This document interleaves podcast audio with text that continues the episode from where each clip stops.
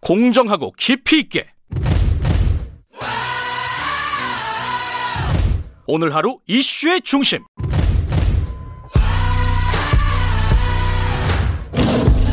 김경래의 최강 시사.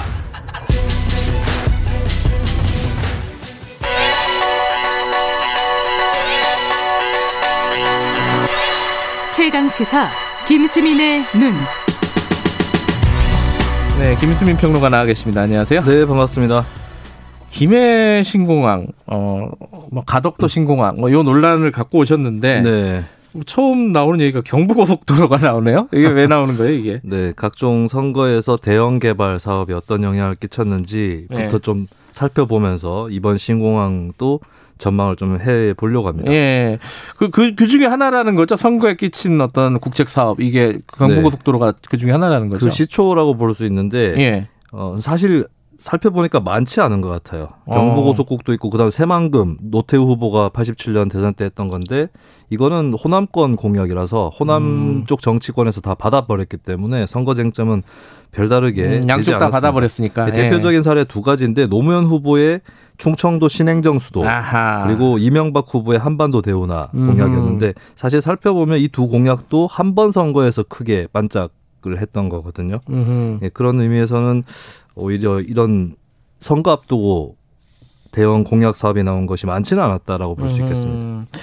그 선거에서 쟁점이 된 게 해마다 선거 때마다 그랬을 것 같은데 또 그렇지도 않네요. 이게, 이게 입지를 특정 지역에 결정하는 공약 같은 경우는 다른 지역에 역풍이 아. 불기 때문에 신공항 같은 경우도 이명박 정부가 2010년 지방선거 직후에 결정을 했었고 아, 직전이 아니라 직후에. 네, 어. 박근혜 정부도 2016년 총선 직후에 결정을 했었죠. 아. 그래서 어떻게 보면 오히려 구체적으로 입지를 선정해 놓고 내놓는 공약은 선거를 앞두고는 안 하는 게 상책이다. 어허. 라고 하는 공식이 있습니다. 근데 이번에는 민주당은 사실상 가덕도 신공항으로 지금 방향을 잡아버린 거잖아요. 그렇습니다. 좀, 좀 다르네요, 그죠? 재보궐 선거가 부산시장 이렇게 음. 좀 국한돼 있기 때문에 예, 그런 의미에서 나온 거라고 볼 수 있겠고 네. 당분간은 효과를 볼 수 있다고 봅니다. 최근 여론조사에서도 부울경 네. 지역에서 민주당 지지율이 국민의힘을 제낀 결과들이 나오기도 했었거든요. 음흠. 근데 두 가지 변수는 있다고 봐요. 첫 번째 막상 신공항이 가덕도로 간다라는 게 현실화되면 음흠. 지역 주민들 입장에서도 어, 어차피 되는 건데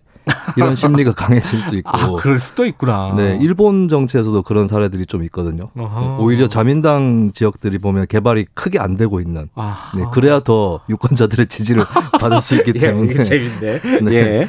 그리고 두 번째는 과연 그런 부산 민심이 가덕도 신공항을 중심으로 똘똘 단결해 있느냐 음. 이거를 참고해 볼 수 있는 여론조사가 4년 전에 리얼미터가 실시했던 여론조사가 있는데 그때 네. 김해공항 확장으로 결정이 난 직후였었어요. 네. 근데 부산 지역, 울산, 경남 이쪽에서도 1위가 김해공항 확장이 맞다.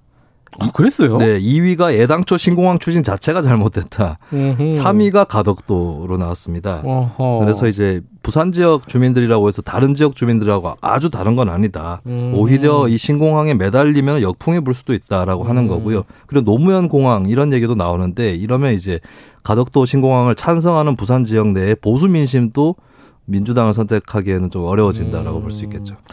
어쨌든 지금 이제 당장 표면적으로는 국민의힘이 약간 난감한 상황이 돼버렸어요. TK, PK 양쪽 다 봐야 되고 이래가지고요. 그죠? 네. 지금 상황이 그렇죠. 당내 분란이 일어나고 있고 이게 네. 얼핏 보면은 그렇게 좋은 일은 아닙니다만 예. 근데 이렇게 지역 입지를 둘러싸고 일어나는 싸움에서 당내 의견이 쉽게 정리되는 것도 좀 이상하다고 보거든요. 음흠. 민주당도 사실 KTX 세종역을 두고 이해찬 대표하고 이시종 충북지사 간의 신경전이 펼쳐지기도. 했었습니다.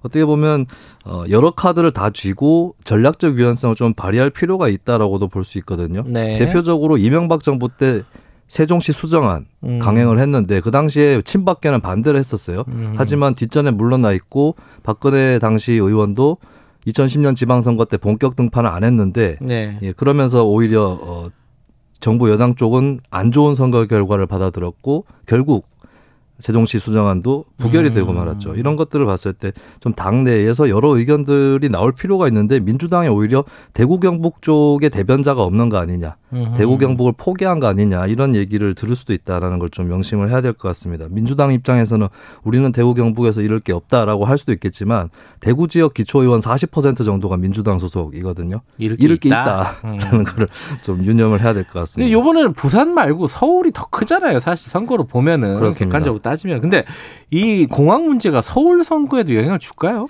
아무래도 강 건너 공항 구경 일 가능성이 높겠고. 건너? 예. 근데 이제 서울 지역에서는 아 부동산이라든지 이런 민생 경제 문제를 해결해라 이런 민심이 아무래도 높지 않겠습니까? 그렇겠죠. 그 전에 부동산 대책용으로 행정수도 이전 얘기 나왔지만 여기에 대해서도 좀 민심이 싸늘한 편이었었고 음. 잘못하면은 내라는 대- 대책은 안 내고 엉뚱한 얘기만 한다 음. 이런 비판이 될 공산이 있습니다. 그래서 민주당으로서도 내년 재보선이 부산시장 선거만 있는 게 아니다 라는 거를 참고를 해야 되겠죠. 음. 어쨌든 요번 그 가덕도 신공항으로 만약에 간다 그러면은 이 과정을 두고 말들은 좀 많이 있을 것 같아요. 그죠? 네, 이 과정상에 자칫하면 문제가 발생해서 정부에 더 부담이 될 수도 있습니다. 첫 번째는 일단 합의를 파기했다라는 음흠. 부담을 지는 것이고요. 합의를 파기했다면은 더 철저한 검증이 필요한데 이번에 검증위원회의 그 과정을 보면 경제성 분석이 빠졌어요. 이건 김해 신공항에 불리한 결론을 유도할 수 있는 부분이거든요. 네. 그리고 세 번째는 김해 공항의 문제가 주변 산악 지형인데 여기에 대해서도 명쾌한 결론이 안 나왔습니다. 네. 그런데도 근본적 검토가 필요하다 이렇게 발표가 됐고 문제는 근, 근본적 검토 필요라고 발표가 나자마자 가덕도로 가야 된다라고 얘기가 나왔거든요. 여기에 이제 검증 과정이 특정 결론을 유도하도록 설계된 거라는 의심을 살 수가 있고 만약에 인위적으로 개입했다 의혹이 불거지면 또 월성 1호기 같은 논란이 일어날 수 있다. 그래서 민주당이 반드시 해야 될 일은 4년 전보다 훨씬 더 철저하고 열려 있는 검증을 해야 된다라는 것을 좀 말씀드리고 말은 싶습니다. 쉬운데 그렇게 될지는 잘 모르겠네요. 여기까지 듣죠. 고맙습니다. 감사합니다. 김수민의 눈이었습니다. 2부 여기까지 하겠습니다.